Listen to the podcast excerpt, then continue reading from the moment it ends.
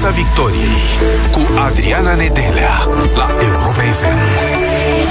Vă salut, suntem în direct și pe pagina de Facebook Europa FM. Salutări tuturor! Ne pregătim și noi, am putea spune așa, în această seară pentru vârful Kangchenjunga, alături de alpinistul Horia Colibășanu, dar noi ne-am pregătit cu exerciții de dicție. Horia Colibășanu s-a pregătit cu partea grea, dificilă. Te salut, Horia Colibășanu, mulțumesc tare mult pentru că ai acceptat invitația noastră, invitația Europa FM. Bună seara, mulțumesc pentru invitație, este binevenită. Kang Junga, uh, te întorci la el după vreo 10 ani. Horia, explică-ne de ce și ce ar putea fi diferit. Adune aminte și ce s-a întâmplat în 2012, că mai aveai doar câțiva metri și ajungeai în vârf, dar a trebuit să te întorci. Um, da, Canceniuga face parte din cele 14 vârfuri de peste 1000 de metri. Uh, între timp am mai urcat uh, câteva vârfuri și mi-am dat seama că aș vrea să termin vârfurile din Nepal. Pentru mine este ultimul vârf de peste 1000 de metri din Nepal, neurcat. Uh, și aș vrea să îmi închei socotele acolo, să mut bagajele, poate în Tibet, poate în Pakistan, acolo unde sunt țări ce mai au vârfuri de 1000 de metri. Um, i-a venit timpul, este un munte deosebit de greu și um, cred că am acumulat suficientă experiență pentru a-l putea urca. Uh, acum 10 ani eu am reușit să nu-l urc, partenerul meu a reușit să-l urce, uh, dat fiindcă eram împreună și eram aproape la fel de antrenați, uh, a zice că marea diferență a făcut experiența, uh, eu eram ceva mai prost echipat, mi-a fost frig, am luat-o înainte și am greșit ruta și el și-a dat seama la un moment dat, a reușit să se ducă pe ruta corectă, n-a reușit să mă anunțe, nu ne auzeam bine și uh, eu am continuat să persist în greșeală. Am ajuns uh, până la uh, aproape 200 de metri sub vârf, uh, dar sub un perete, pe unde nu se mai putea înainta. El a reușit să urce pe o creastă opusă acestui perete și a ajuns pe vârf. Uh, Peter Hammer, partenerul meu de expediție de atunci și de acum, uh, Uh, el vine să mai urce încă o dată pe Kanchenjunga pentru că nu e chiar o expediție uh, care să nu-ți placă dacă ești alpinist. Uh, și eu voi încerca și eu de data asta să ajung până la, până la punctul final. Vom vorbi și despre educație pentru sport, pentru viață sănătoasă în România, în școală, dar și în familie. Le spunem celor care ne ascultă în aceste momente sau ne văd pe pagina de Facebook Europa FM că pot intra în direct cu noi. Așadar, dacă aveți întrebări pentru Horia Colibășanu, haideți cu noi. 0372069599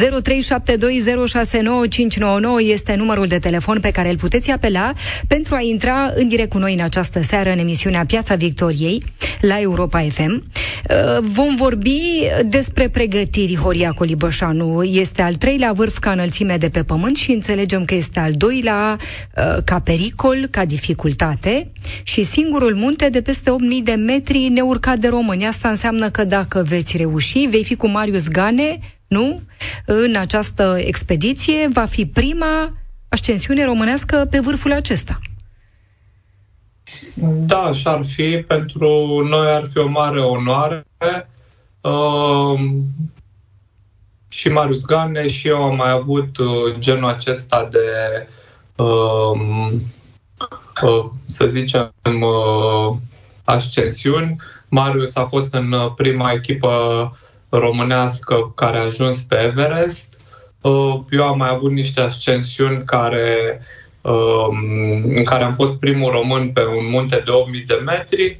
Uh, acum Marius le are mai mult cu echipele, eu cu vârfurile. Sperăm ca împreună să fim o echipă care și ajunge pe un vârf pe care uh, nu, nu s-a priceput nici care dintre noi singur și împreună să, să facem treaba, să o rezolvăm. Ce înseamnă că e al doilea vârf ca dificultate? Adică la ce te poți aștepta? De unde ar putea veni pericolul? Uh, de fapt, dificultatea se referă e o problemă de statistică, uh, numărul de ascensiuni din numărul de încercări. Sunt mulți alpiniști care încearcă, ca și mine, și nu reușesc și atunci acei puțini, uh, procentul de puține reușite versus încercări creează dificultatea. El este undeva al doilea, în unii ani primul, și pe lista celor mai periculoase care este tot o statistică și anume uh, numărul de morți din cei care vor să ajungă pe vârf sau din cei care ajung pe vârf. Și atunci vine întrebarea pământeanului. Și nu ți-e frică de ce faci asta? De câte ori ai primit această întrebare?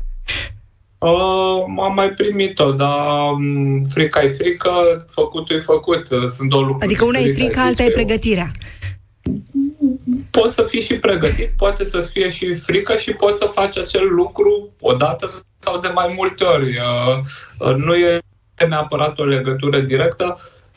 Noi câteodată avem trac pe munte, adică nu suntem paralizați de frică, dar avem, mm. poți, po, poți să simți frica în fața unei situații periculoase. Dacă nu o simți, uh, se numește inconștiență. Dar dacă simți frica, dar reușești să-ți o controlezi și să-ți uh, duci mai departe acțiunea, um, se numește alpinism mai degrabă, sau lupte cu taur, sau Formula 1, orice, oricare din uh, lucrurile pe care Hemingway le numea sporturi, pentru că celelalte sunt mai degrabă jocuri.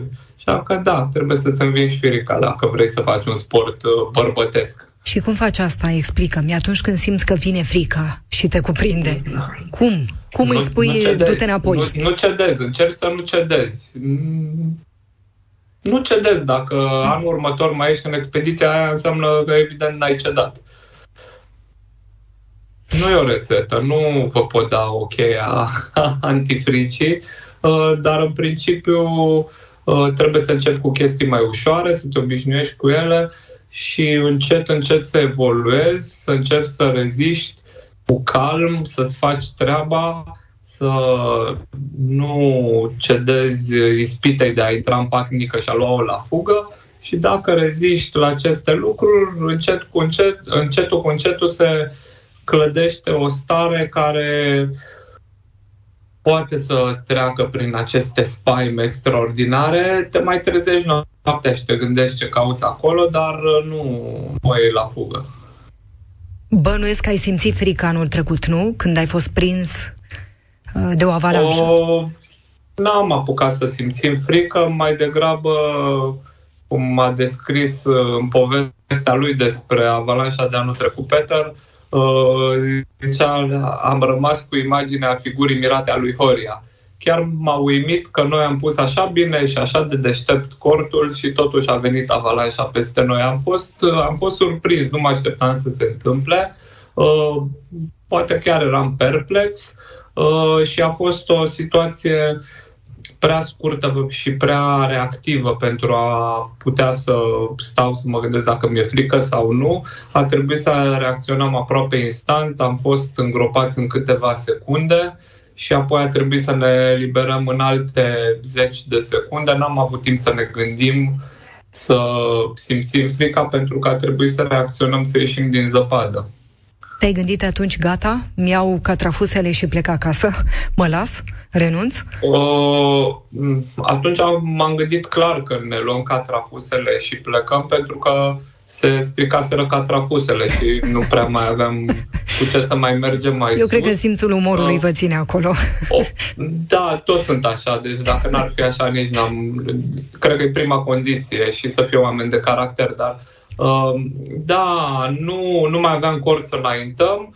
Uh, o parte din uh, echipă se gândea totuși cum să facem să înaintăm cei mai motivați dintre noi. Uh, Uh, eu am zis, uh, da, dar nu avem o soluție teoretică la problemă, fața asta nu o putem traversa așa și atunci cumva vremea a soluționat dilema noastră dacă continuăm expediția sau nu. Uh, a venit vreme proastă și am plecat direct acasă. Dar o altă temă de gândire a fost, da, are sens să riști atât de mult ca să uh, Uh, să, să urci un vârf și Uh, m-am gândit, uh, recunosc, preț de niște ore la treaba asta.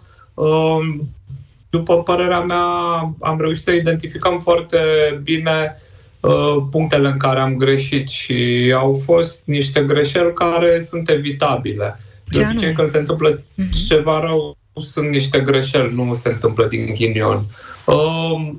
Păi, fuh, în primul rând, uh, puteam să ne dăm seama de la început că fața este foarte periculoasă și să renunțăm, dar aveam prea multă muncă în spate și nu am făcut-o.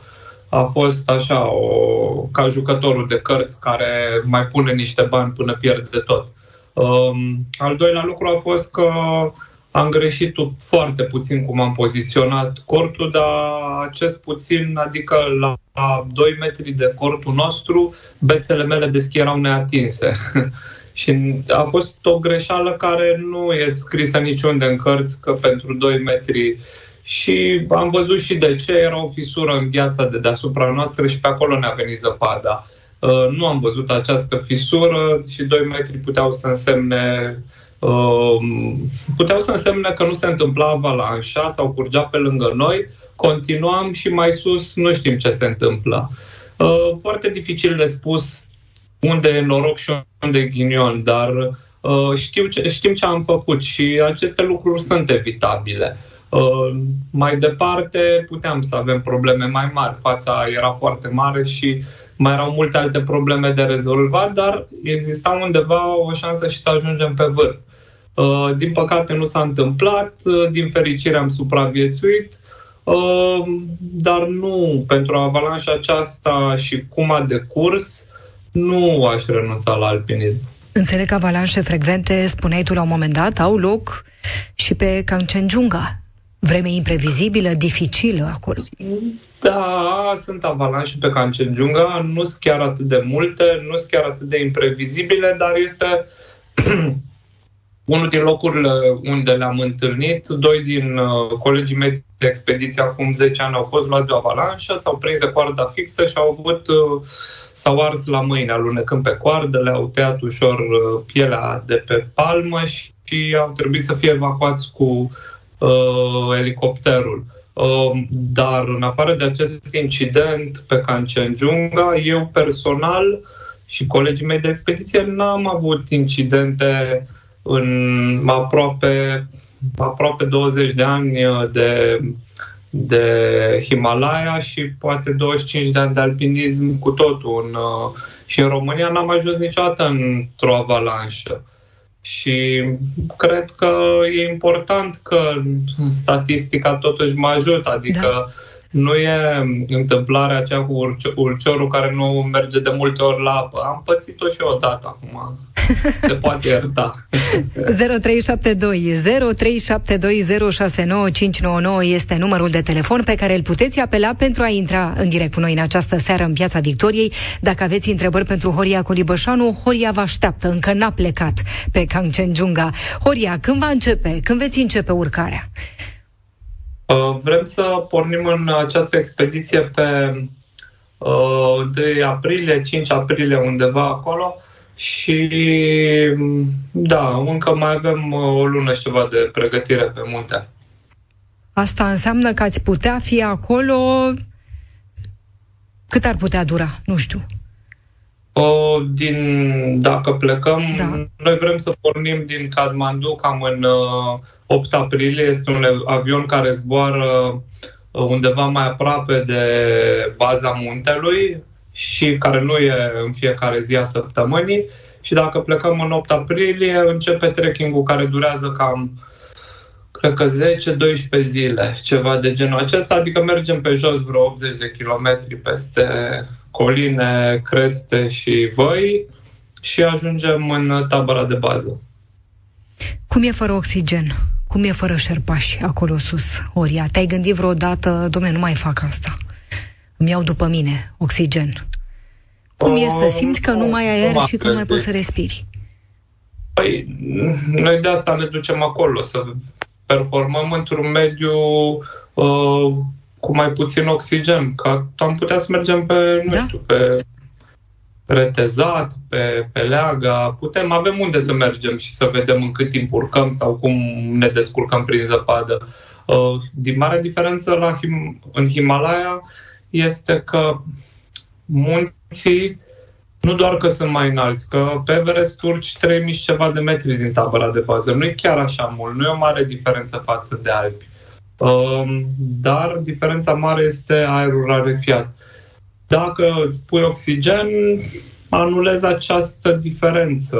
E, nu prea are sens. E ca și cum mai merge la maraton pe scurtătură. Anulezi una din dificultăți, lungimea maratonului.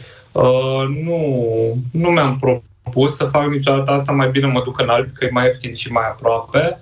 Uh, nu, sper să nu ajung să folosesc oxigen, pentru că dacă folosesc oxigen înseamnă că particip la o salvare sau sunt salvat, deci astea singurele moduri în care eu voi ajunge cu oxigenul în, pe nas.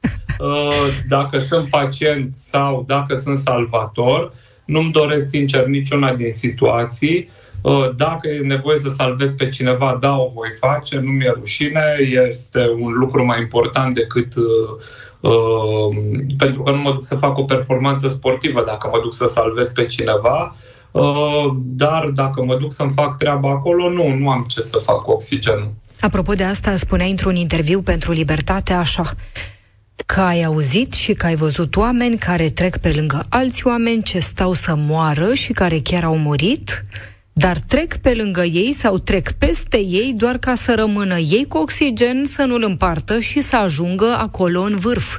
Ce a ajuns să fie vârful? Uh, lucru cu care te lauzi când te duci într-un birt.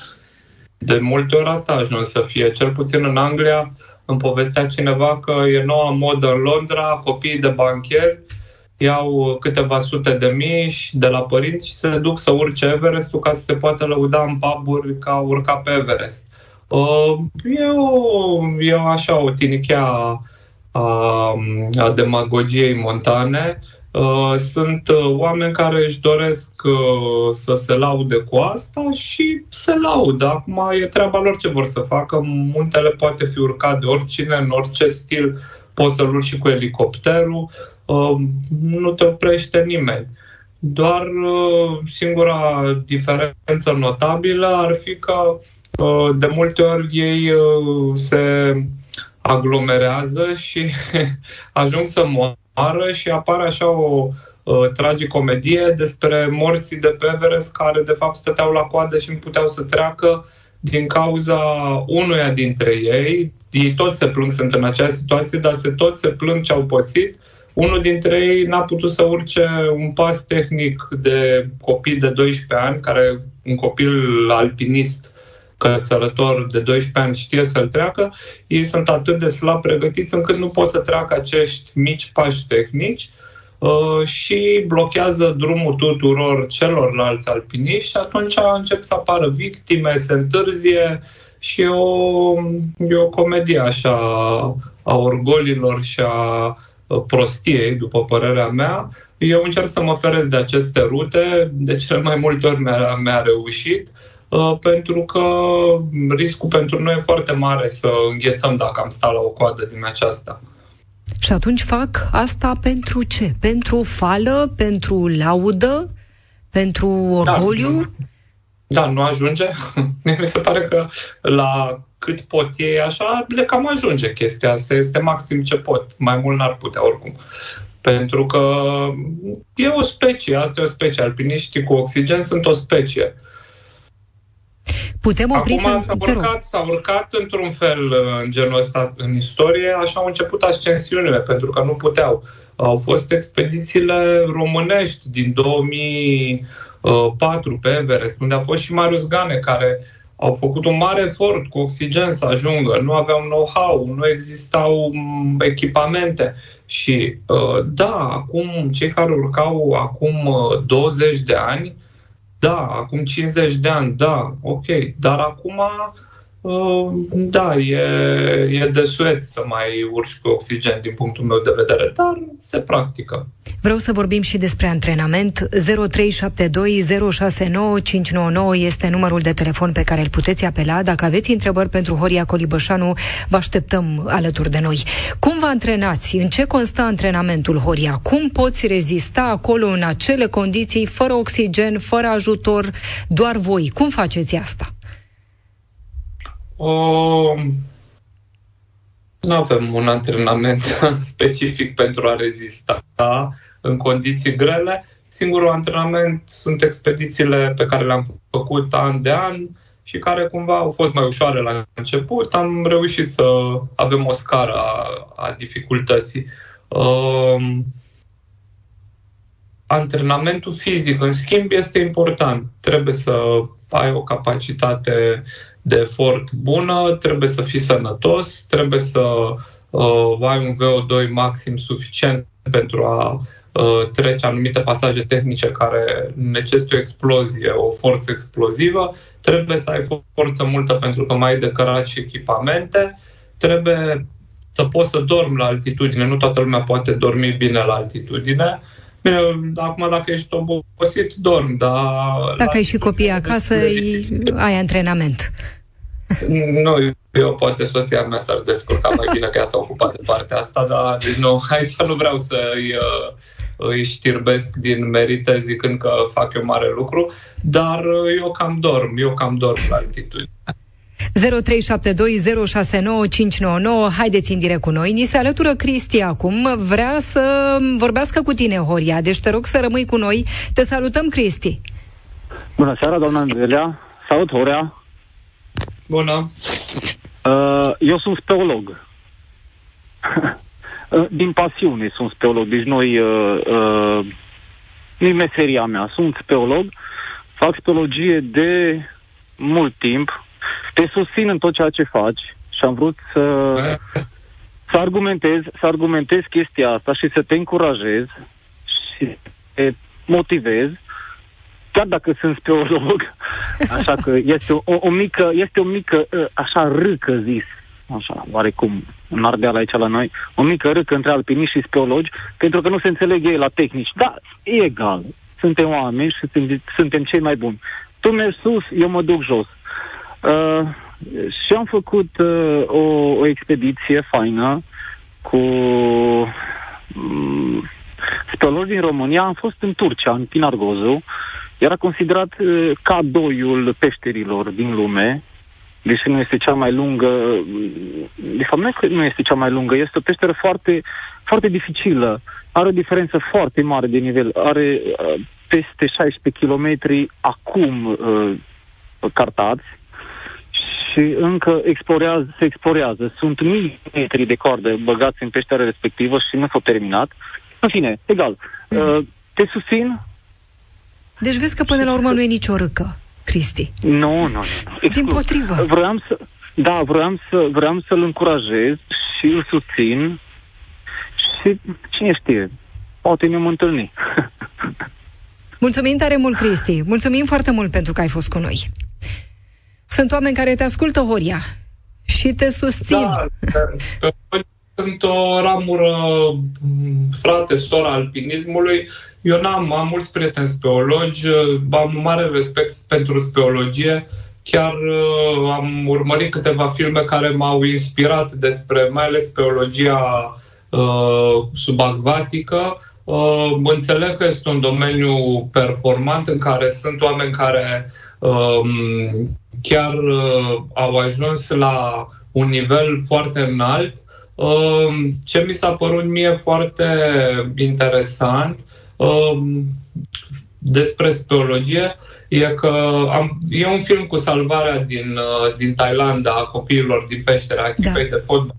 Și cel mai bun la acest lucru era un britanic care era în pantaloni scurți, erau acolo Navy Seals, era o întreagă structură și trebuiau să-i asculte pe acești hobiști amatori care erau cei mai buni din lume. Uh, puțin așa e și la alpinism. Uh, nu știu în ce măsură, dar sunt câțiva oameni care chiar că domnul dinainte spunea că el face din hobby. Și eu fac tot din hobby. Eu nu trăiesc din asta, sunt medic dentist, sunt la cabinet acum, mi-am terminat treaba, am intrat în interviu repede, repede, uh, mă mai antrenez uh, în weekend, în fiecare zi câte o oră cât apuc, dar fac de hobby, nu sunt alpinist profesionist, sunt la fel de hobbyist ca și domnul de dinainte. Și uh, mi se pare fabulos să vezi că cineva face ca hobby și este mult mai bun și îmi doresc asta sincer, să fac ca hobby și să fiu mult mai bun ca profesioniști. Deocamdată în România nu, nu e niciun profesionist cu care să pot să-l sun să vină cu mine, pentru că nu s-a dezvoltat. Dar uh, sunt câțiva profesioniști în alte țări cu care, pe care nu-i luăm cu noi în expediție, că nu sunt destul de antrenați.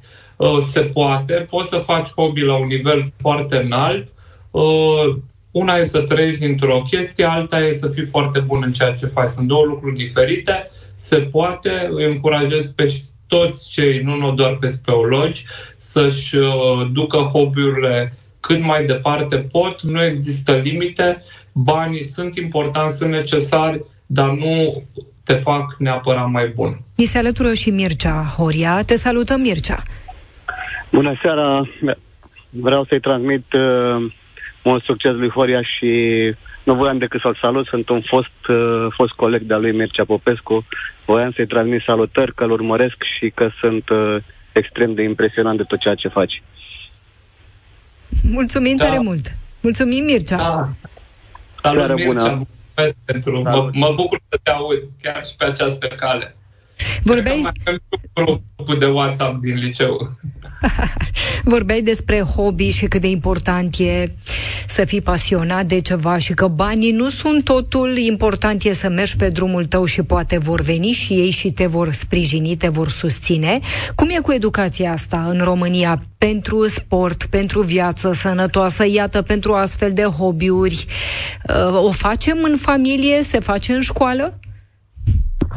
O, să știți că eu cred că da, se face în școală, se poate face în uh, societate. Toată lumea culește sistemul de învățământ, sistemul de sport românesc.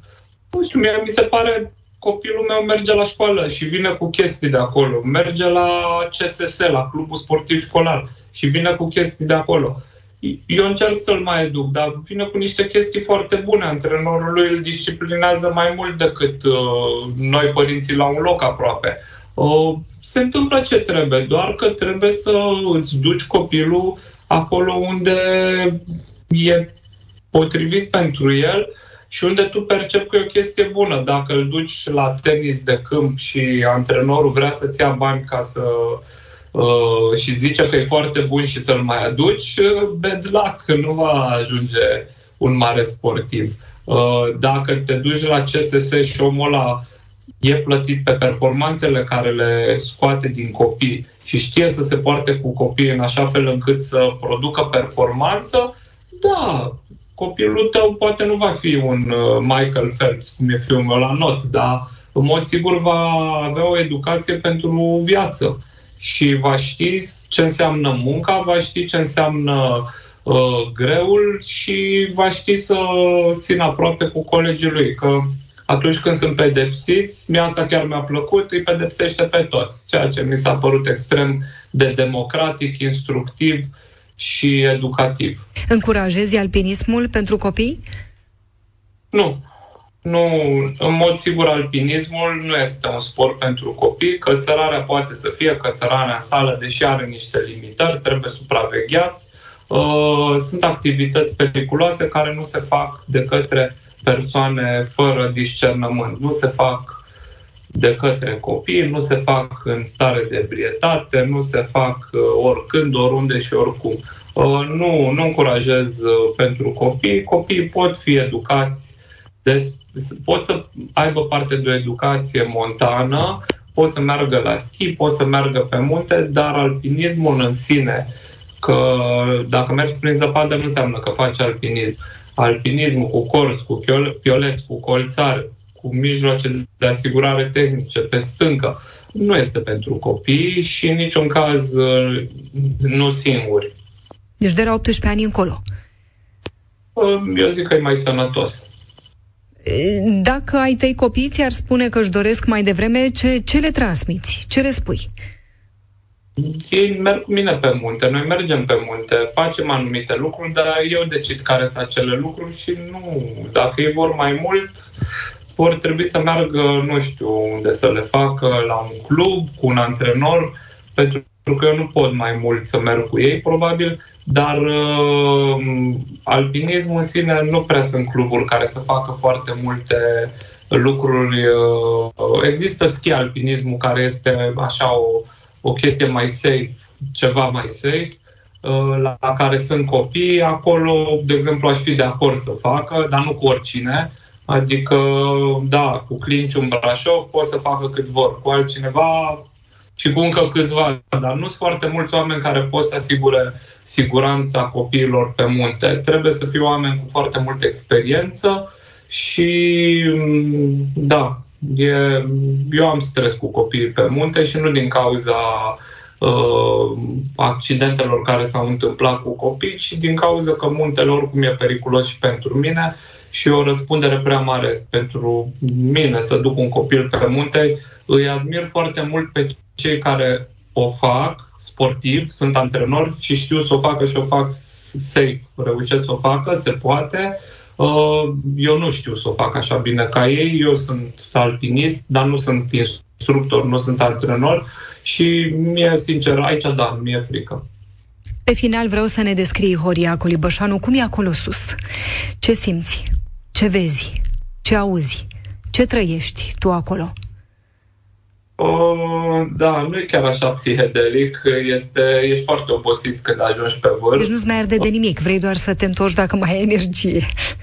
O, chiar nu-ți arde de absolut nimic, chiar îți dorești foarte mult să te întorci, să ajungi cu bine. Vârful este un punct intermediar, vrei să-ți faci pozele, să nu uiți de vreun sponsor, prieten care te-a rugat să-i pui ceva pe vârf, să nu-ți iasă poza cu steagul peste față și să nu se vadă că e...